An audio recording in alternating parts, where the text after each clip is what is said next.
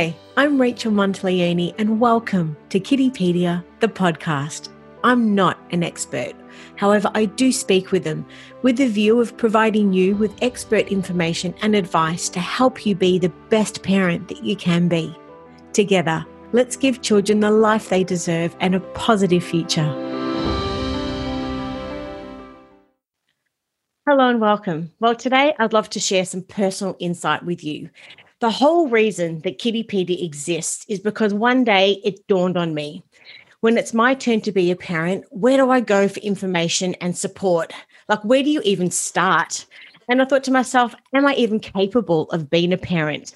I clearly and distinctly remember just that moment, and I felt like a wash of fear that sort of ran over me. But looking back retrospectively at that defining moment in my life, I understand now that all I was intending and just really wanted was to be the best parent that I could be. So, you know, looking at you and whatever your personal road to parenthood is, I think everybody experiences similar feelings at one point or another. You know, really, realistically, who doesn't want to be the best parent that you can be, and to, of course, give your child the best life possible? So if you're a dad-to-be and thinking of starting a family and have possibly felt and thought similar feelings before, then you're in the right place. Now, today we welcome our special guest, Dr. Zanarkis, who will share tips how you can prepare your parenting mindset. Now, Dr. Zanarkis, aka Dr. Z, is a medical doctor, author of 8 books, and a transformologist. I love that word, transformologist, and I can't wait to pick your brain on this. Now, Dr. Scott helps proactive people to be happier, more confident, decisive, and effective so they can activate to their fullest potential and become the person and parent that they are capable of being. And realistically, who doesn't want that? So thank you so much for joining us today, Dr. Zed, and welcome. How are you? Great. Thank you very much. Wonderful, Rachel. Thank you. And the reason people call me Dr. Zed is because no one can pronounce my surname. It's Zarcinas, but don't worry if you can't pronounce it. Just call me Dr. Z. I'm very happy. I've been called a lot worse in my time, so don't worry about it all. Haven't we all? Well, this is our first chat with you, so welcome. Now, I understand that you specialise in helping work-at-home fathers, which there are so many now, of course, with what we've gone through with COVID over the last 12 months. But you help them build their self-esteem and self-belief so they have the confidence and the courage to live a life that is true to themselves. Now, on that philosophy, I'd love to just delve into that a little bit more, and just would love for you maybe just to expand a little bit on that philosophy and just maybe just tell us a little bit more about it. Absolutely. Yes. Look, I've been a work-at-home dad for 20 years. And in fact, today is actually very quite a momentous day for me personally. Anyway, it's my daughter's 18th birthday right here, right now, today, on this very day. So it was actually 18 years ago that I became a father for the very first time. Congratulations. So, yeah, great day for us. So look, I've been working at home for 20 years. From a home office, and this is my home office here. I've obviously grown my business over time, and I have staff around the world that work in their own home office. So when COVID hit last year, nothing really changed for how we worked and operated. I mean, obviously, without the internet, we kind of don't have a business. So the internet helped us immensely. But I understood going through the growing pains, 15 years ago of work, of suddenly working from home after been working in the hospital system for 10, 15 years as well. It is a big mind shift change that has to happen, and so I decided, part of my experience of life and work, all put it together. I kind of wanted to help. I want to help everyone, but I wanted to sort of specialise in and work-at-home fathers who were probably quite, thrown into the deep end, so to speak, having to work at home when COVID hit, and then suddenly they've got a family, the irritations, the distractions, the inability to focus on your work. I mean, all those sorts of things come into play, which probably women over, or mothers over the time, they probably were well used to anyway. But I think it's the fathers that really needed to get their mindset right. I think otherwise, you know, that frustration can boil over, especially if you're living in the same place with everyone over an extended period of time. It can lead to very frustrating moments. So I wanted to help in that. I say I specialise in working home fathers, but I specialise in anyone who are aspirational, who want to become the person that they're capable of becoming. And I do that in three main ways. I lift the mind fog, so that you've got clarity of the direction you want to go, and the confidence to then walk down that path that you see ahead, because you may well see the path ahead, but if you don't have the confidence to actually walk that path, then you're not going to walk it. And as you yourself would know, you probably had this vision of starting Kiddipedia, but there was probably an initial, oh my goodness, what do I do? How do I do it? And I still have that. Well, I think we all do, don't we? It's a work in progress, isn't it? And as you go, but you get better at it. That's the point. Yeah. And this is also my point about parenting, is that you're never really ready to have to be a parent. I don't think anyone is ever 100% ready. But it's a work in progress, and you learn from your mistakes. You learn as you go, and if you've got the right attitude to begin with, which, like yourself, you just want to be the best parent you can for the benefit of your children. If you start with that, then from good things grow. It's so if you have a bad attitude to start with, like you don't care about your kids, or you don't care about your partner, or you don't care about anything, well, from that, bad things grow. Yes. Okay. So it all starts with attitude. Attitude is the first cause in this instance. It's from it, everything else that's good comes from a good attitude. And so that starts with mindset, and it starts with understanding that you're not going to be perfect to start with, and to think that you can be perfect, I think, is actually borders on having a bad attitude. Actually, perfectionism gets in the way of being a good parent. Yeah. And if you don't mind, I'd like to tell a story, which is not about parenting, but it's about having that mindset, what I call the 90% is good enough mindset. And in the 70s, the US sprint Olympic team, the coaches decided to do an experiment. So they got the best sprinters in the country, and they were timing them. And they said, right, I want you to give me 110%. And so the sprinters got up there and starting blocks, ready, set, go, bang, bang. And they took the times. Coaches took the times. Said, very well done. And then they got them back to the starting line, and they said, look, now I just want you to give me 90% effort, not 110% effort, just 90% effort. And ready, set, go, bang, click, they went, and they sprint, and they took the times for that. And guess what the results were? Would you like to have a guess at what the results that they showed? The same. Well, actually, when they did got the final results, the 90% effort was faster than giving 110%. How so? Well, what they found out is that when you try to do 110% all the time, you're filled with worry and anxiety and external pressures. You put pressure on yourself. But when you give yourself permission to only do 90%, all those anxieties and worries go away. And you actually perform better. You actually perform. You're actually more productive. So you can use this in your day-to-day work, in your career, and the job that you do.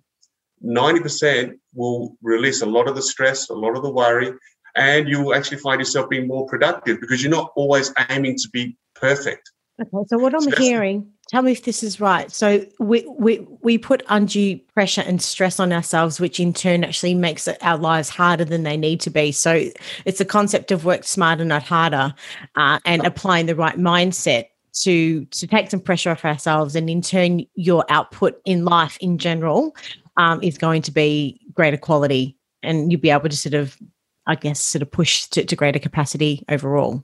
I don't know. Is that what I'm hearing? I think you've summarised that brilliantly. It is exactly that. Thank you. And I give a lot of workshops. Well, up until last year, it was around the country. I kind of have had to stick here in South Australia for the time being. But hopefully this year I'll start getting more out to Melbourne and Sydney and Brisbane again. But I give workshops on how to increase your personal professional effectiveness. And part of your personal effectiveness is parenting effectiveness as well. So, I give the 90% mindset talk to during my workshops, and I go into a lot more detail than we've got the time for here. But it's important to realise the pressures that we put on ourselves, and part of that pressure is trying to be the perfect parent. And I really think that is, it's first of all, it's unrealistic. I don't think there's anyone ever in the history of mankind, humankind, has been a perfect parent. And even if you did everything by the book, your kids will still find something wrong with you anyway in your parenting school. So it's not about being perfect. It's about having the mindset that you can learn from your mistakes and having the mindset that you are a work in progress, just like your children growing up are a work in progress. As well. So then, speaking about mindset, I mean, what have you found are some of the most common self-belief issues that you find men have and you actually help them overcome? Well, the biggest the mindset issue is fear.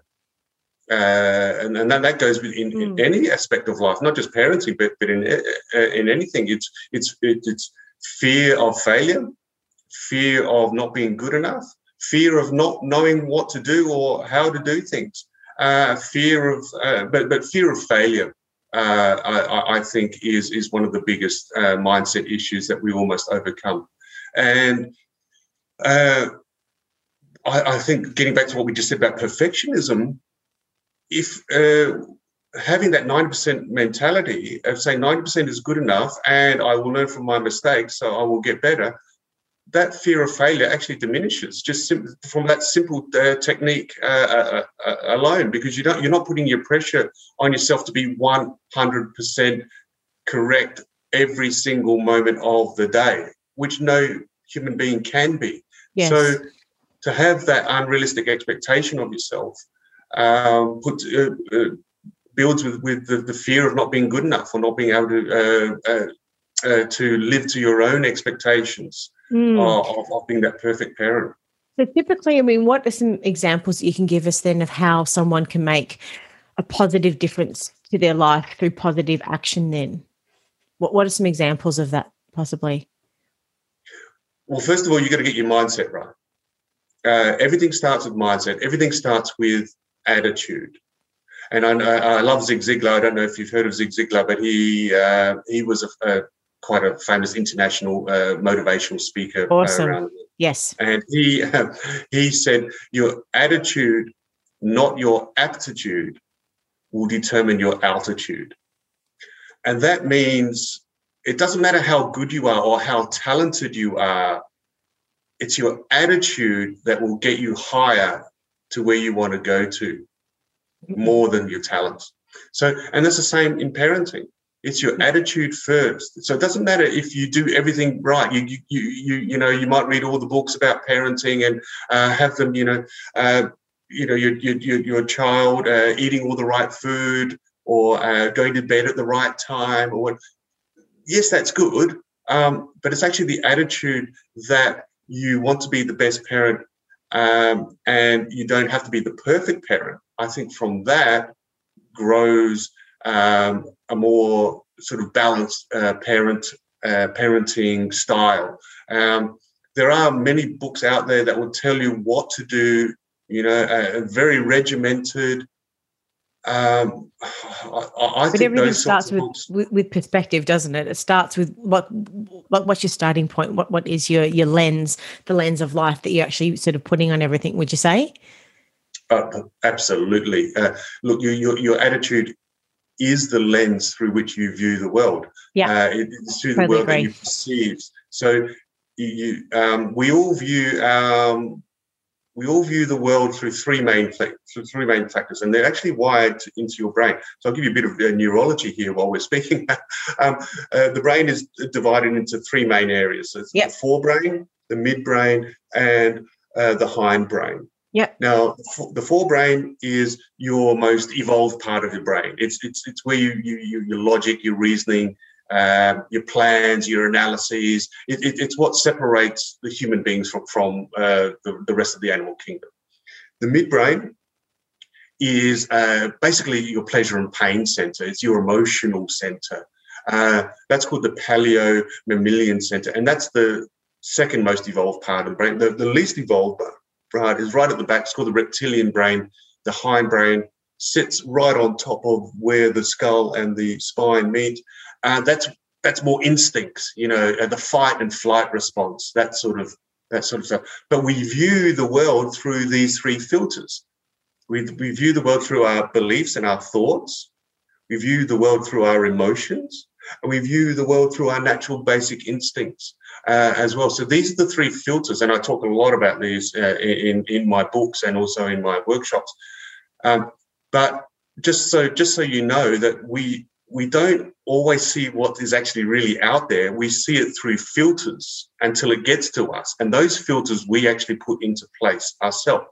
Now, one of the filters we use, as I said, is our beliefs and our thoughts. And well, that's also our attitudes.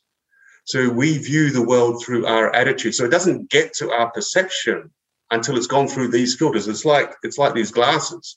We have to view the world through this before it gets to us. So that's why we don't see the world exactly the same as everyone else. Now, when a police officer is interviewing witnesses to a crime scene, they will get multiple different versions of this one event because everyone has been viewing that through their, usually it's emotional center when something drastic is happening. So we're all filtering different. Now, if a police officer gets 15 exactly the same answers, well, he knows it's a setup because that just doesn't happen. He knows that they've collaborated to give this story. Yeah. So that's one example. So, yes, so your attitude, which is part of your forebrain, is vital for how you view your world. And that leads to the next step, which your attitude or your thoughts lead to your behavior. You see, thought comes first, then emotions actually, and then behavior. So how you think is how you act. Yes. And that, especially in parenting, is vital because it's how you think first is how you're going to act towards your child. Yes. Now, you referenced mind fog earlier, and we've all experienced mind fog at one point or another in our life, and most commonly it occurs during times of high stress. And, of course, finding out you're going to be a parent can be quite a stressful time for some dads to be, depending on their circumstance. So speaking generally, of course, I mean, how would you suggest dads to be find some clarity, some direction and confidence as they approach fatherhood? Yes, excellent question. Look, the way I remove or help lift the mind fog in people is based on four things. And it's to ask you yourself have to ask these questions. Who are you? What do you do? Why do you do it? And how do you do it? And all my non-fiction books, by the way, I write fiction, but all my non-fiction books and all my workshops are based on answering or getting clarity on these four things. Who are you? What do you do? Why do you do it? And how do you do it? Who you are as an upcoming father. Okay, you need to define yourself. It's an identity issue that because you're going from suddenly, especially if it's your first child, you're suddenly going from a carefree, single, or in a relationship person who don't really have to worry about anything else except yourself and your partner, and then suddenly, the game changer comes along, the baby, and your whole world changes. You literally live in a different world because suddenly you have responsibility for another human being that is totally and utterly reliant upon you. Yes. So who you are changes. and it changes. It can be a sudden change, or it can be a gradual change. But I think for most of us, we think we're already, my wife or my partner's having a child, suddenly, bang, oh my goodness, it's here. Oh, yep. What do I do? I've never held a baby in my life. For a lot of, especially for a lot of men, and so suddenly, oh my goodness, I'm responsible. And not only is it just like a 9-to-5 job, this kid is 24 hours a day, 7 days a week, 365 days of the year. And in fact, I would even say, for as long as you are, if you live to 100 years old and your child is 75 or 70, you are still a parent, thinking of that child and worrying about that child and for the rest of your life and the rest of their life. So it's an identity shift. That first one, it is I'm now a dad, or I'm now a parent, or I'm now a mother for the first time, and that takes some getting used to. But there's no time to think about it. You just got to do it, don't you? I mean, you can't just say, "Oh, well, I'll go away for a nice retreat and think about this and meditate on it for a while." You've got to get on and do it. So who are you? It gets changed. What do you do? Well, that tends to be, well, I have to. It's all part of the. It's related to the who you are, but the what you do is also about just the general day-to-day things. Now, obviously, for a mother, for a new mother and a new father, there are different roles that you have to play. I mean, I can't say breastfeeding anymore, can I? I have to say chest feeding or bottle feeding.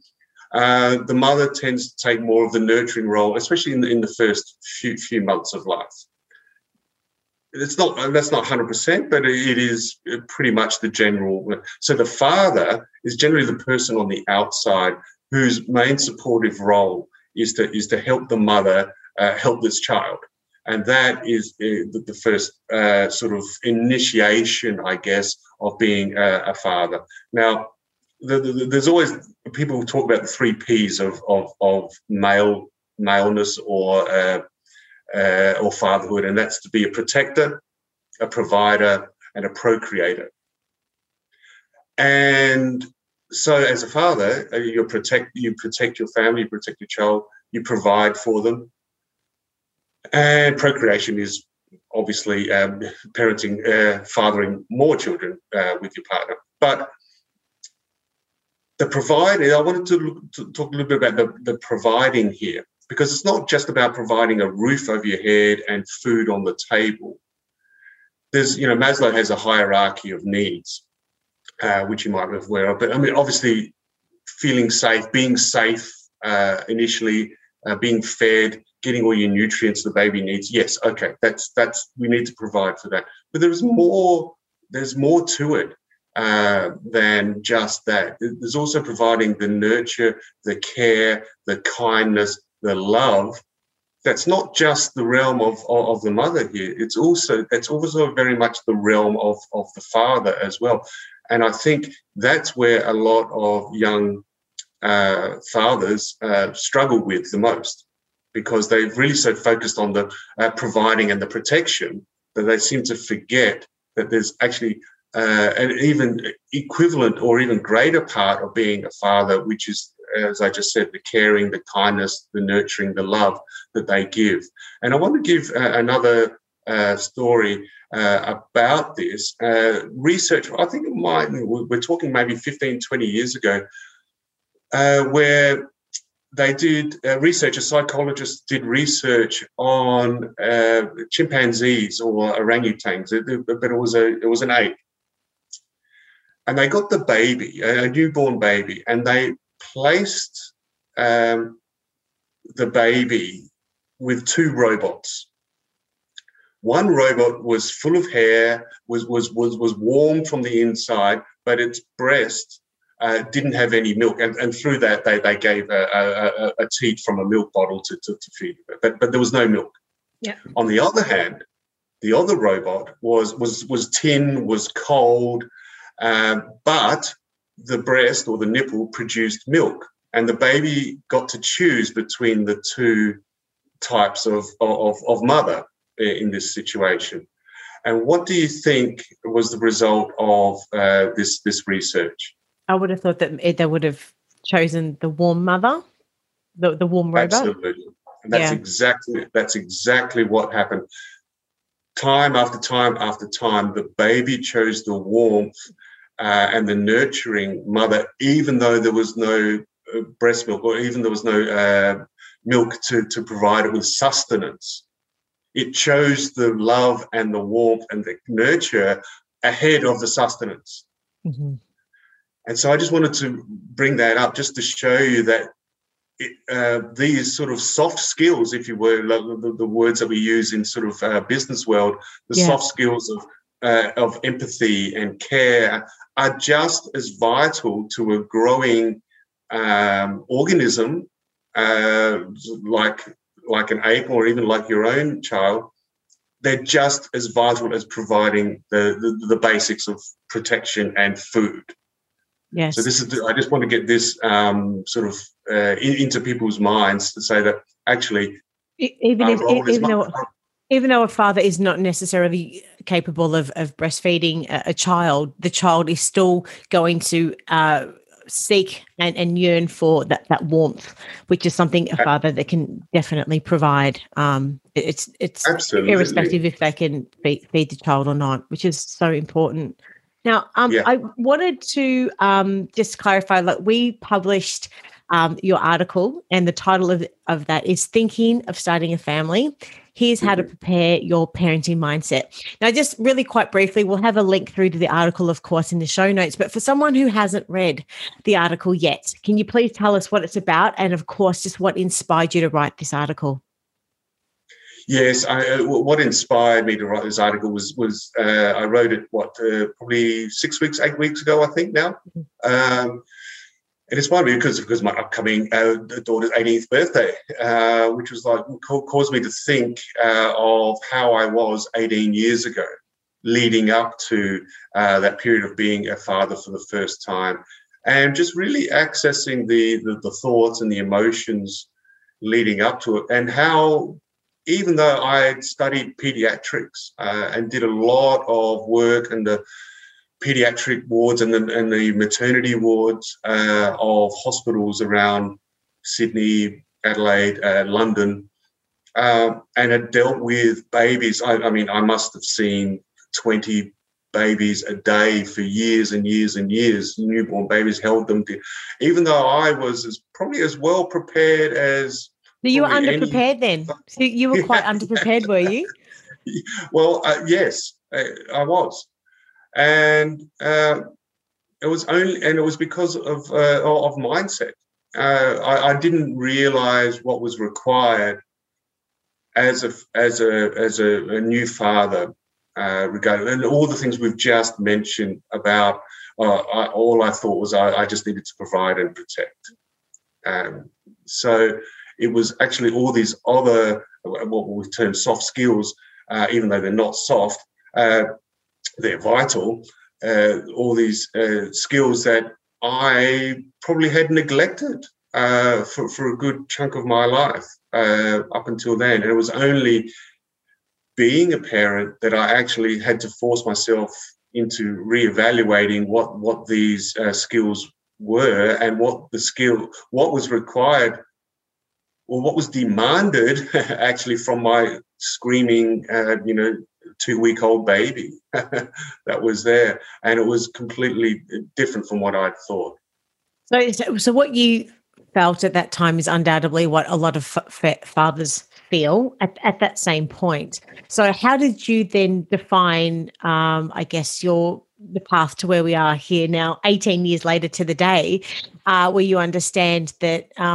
Looking at opposite ends and bookends of this sort of case scenario, how have you gone from feeling like you're an underprepared father to now understanding that it is all about having a parenting mindset to be able to help support, the father's sort of mental well-being and sense of its place, in the child's life and to where you are today? I'd love to know a little bit more about that. Yes, I think the overwhelming emotion is helplessness as a father, and that can be quite overwhelming for a lot of people. And that's what I had to learn to overcome, was a sense of helplessness. When the child is screaming, it's been fed. It's cleaned. Its nappy is changed. It's wrapped up nice and warm. And everything that you've done absolutely has no difference on this screaming little monster that's there in front of you, that you just want to go, oh my goodness, well, what else do I need to do? How does the right parenting mindset then change that particular case scenario then? Yes, because then that's what I had to learn through experience, in that even though I can do everything that's required of me, what is the most thing that is required, this child requires of me, is love, first and foremost, and to acknowledge that I can't be the savior of the moment all the time. And sometimes kids just scream, even though that's what babies do. And so I had to accept that I couldn't always solve the problem. And that's part of being a protector as well. Mm. And so that's the helplessness that you have to get through as well, is that no matter what you do, sometimes it just isn't going to be enough. And you have to accept that as a parent, and especially as a father. Sometimes you just have to accept, okay, I have done my best.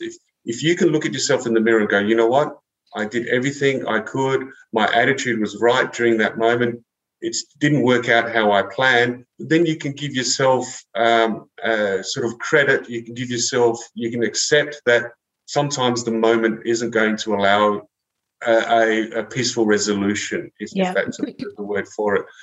And so that's why I came over time. You know, that child grows up. I mean, it happens very quickly. You know, they say, oh, my goodness, you know, suddenly, like 18 years ago, my child now is at university, and I can distinctly remember walking home with the pram on the very first day after hospital, coming, into Soho in London. We had a little flat, and I distinctly remember that as if it was yesterday.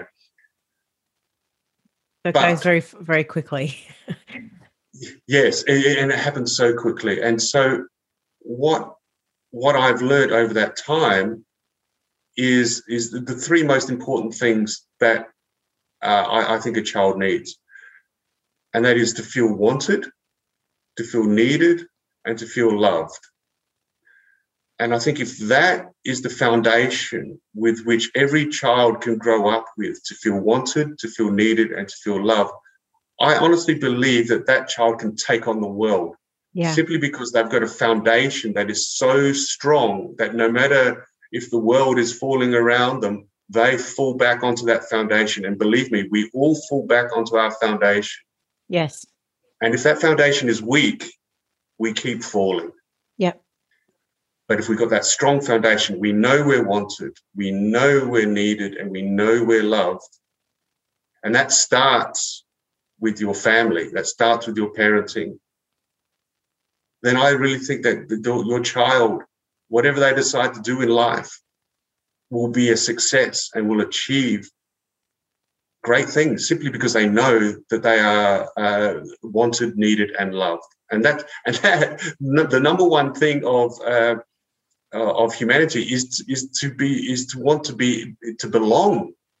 That is one of the fundamental needs of humanity, of being a human being, is to belong. And if you don't feel you belong, you feel unwanted, you feel unneeded, and you feel unloved. And that, if that continues over a period of time, that leads to all sorts of mental health issues, which also lead to physical health issues down the path. So the best thing you can do for your child for a mental well-being and healthy well-being over a period of time is just to give them the things that they need, which is to feel needed, to feel wanted, to feel loved. And Following on from that, you've described in your article 7 rules of fatherhood. Are you able maybe just to tell us a little bit more about each of them, but which are your top 3 that resonate the most with you? Of course, we will have a link in the show notes through to the article for everyone to read, but I'd love to know, like, you know, what are they sort of generally, but what are the top 3 that resonate with you? Yes, and I've got them here with me. Look, I think we've actually talked about them. The one that the first one is number 5. Always make your child feel they are wanted, needed, and loved. We just talked about that. That's number 5 on my list, and I think personally, for me, that is probably my number 1. Even though I didn't put it at number 1, I put number 1 as you will never be 100% ready, which is we've also talked about as well. But I wanted that to be number 1, just to get people into that, go, oh, all right, okay, I don't have to be 100% ready. Yes. I can be 90% ready. Okay, so we've talked about that as well. So that was my first one. And we've also talked about number 2 as well, which is your job is not just to help provide the basics like food and shelter. It's to help the important things like love, affection, kindness. So we've already talked about number 2 as well. What we haven't talked about, though, and this is actually a big one, is number 6, which is a little bit later on in life when the child is maybe going to school or kindergarten or things, and that's to use their imagination. I honestly believe that your imagination is your superpower. Every single human being on this planet has a superpower, and it's all the same. We all have imagination. And this world that we've created as human beings is simply because someone imagined it first. And that's the power of thought. If the television didn't just materialize out of nothing. It was thought up by somebody who then helped create it. The internet just didn't happen. It was thought first. How can I have computers around the world communicating with one another? So it first starts with imagination. The man on the moon, or the first person on the moon, Neil Armstrong, didn't get there because someone just said, oh, I just want to send a man to the moon. They had to put into process the imagination process of steps to get that person to the moon. So it all begins with imagination. And if we teach our children that they are creative beings, not just robots just to do a 9-to-5 job every day, that they are creative and they can use their superpower based on the fact that they are wanted, needed, and loved, well, my goodness, you've got a superhuman being right there, ready to take on this world and literally go to the moon if they want to. So, yeah, so that's probably my top 4. 3. There we go. Yeah. Well, and, of course, we'll have, as mentioned before, a link through the article in the show notes and you've been extremely insightful today and helpful for everyone watching and listening. If you are, I guess, were to summarise, I guess, your key messages today, what would they be? Yes, look, number 1, attitude, which is mindset. Get your attitude right, get your mindset right. Now, if you don't mind, if we've got a couple more minutes, I've got another story to tell you about the Williams sisters, you know, Venus and Serena. Now, I've never personally met Serena and Williams, but I've certainly read articles about them. And one article where they talked about their father growing up as children, their father, while they were practicing tennis, he recognised that both of them had amazing tennis talent. But he also realised that talent alone wasn't going to get them to be where they wanted to get to, which is top of the world in tennis. And so they tell the story of how every time that they practice, he would only say one word to them over and over and over again, over years and years and years. And that one word was attitude.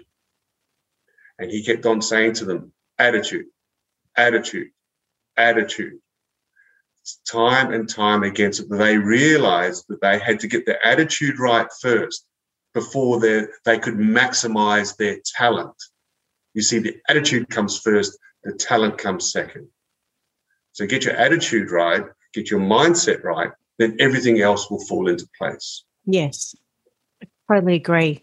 And, you know, all the information that you've shared today is for fathers to be, and dads also. I mean, they don't necessarily have to be expecting. The child can be here, of course, for them to apply whenever they can. And of course, we wish them all luck in their journey. And if they had any questions and wanted to reach out to you, you did reference before, Dr. Z, that I understand that you run regular workshops, seminars, and presentations and courses to support those who want to make a positive difference through positive action. We can include links to all of those things in your books also as well. But if they have any questions for you other than that, whereabouts can they find you? Yes, my website is my name, scottzarcinas.com. Or even if you just Google Dr. Z, I think I've got a pretty good Google presence with Dr. Z. I know there's a...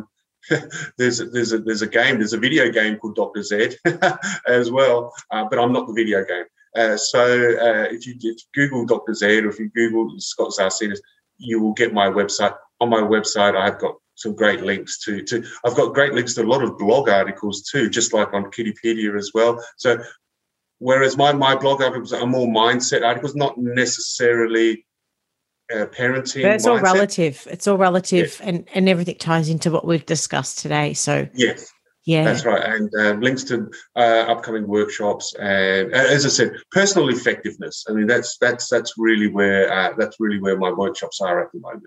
That's brilliant. I'm so grateful for your time today, as I'm sure everyone watching and listening is also. So we'll have all the information in the show notes. Dr. Z, thank you so much, and can't wait for the opportunity to chat with you again in the not too distant future. But until then, stay safe and take care. Thanks again. Big pleasure. Thank you, Rachel. Bye.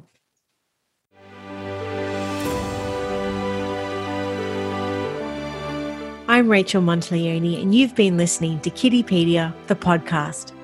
You can have full access to Kiddipedia by visiting our website at kiddipedia.com.au or following us on Facebook, Instagram, Twitter, and YouTube. We're all here to help make the world a better place for our children and for generations to come.